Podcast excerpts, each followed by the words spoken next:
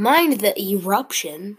But today on Nature Friends Live, we're talking about volcanoes and how they cause changes to our Earth. Volcanoes can cause changes to the surface of the Earth in many ways.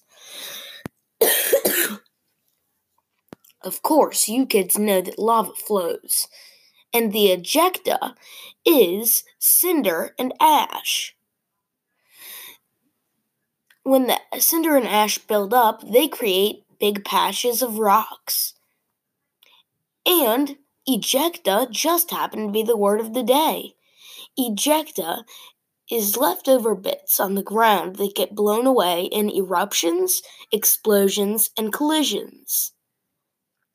In addition, one of the main types of volcanoes that shape our planet is flood basalt volcanoes and our buddy Tim will take over about them.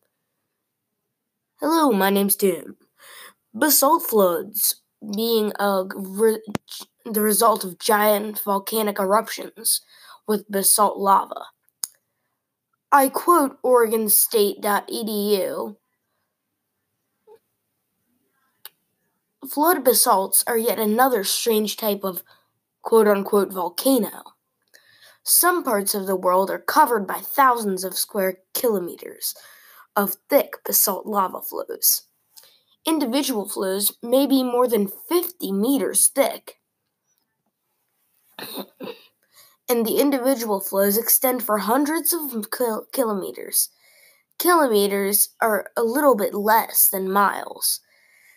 Like how five kilometers is about three miles, kids. Now let's recap. We've talked about how flood basalts are a result of volcanic eruptions, but only volcanic eruptions that spew out basalt lava. The word of the day is ejecta. The ejecta is leftover bits that get blown away in eruption, explosion, or collision.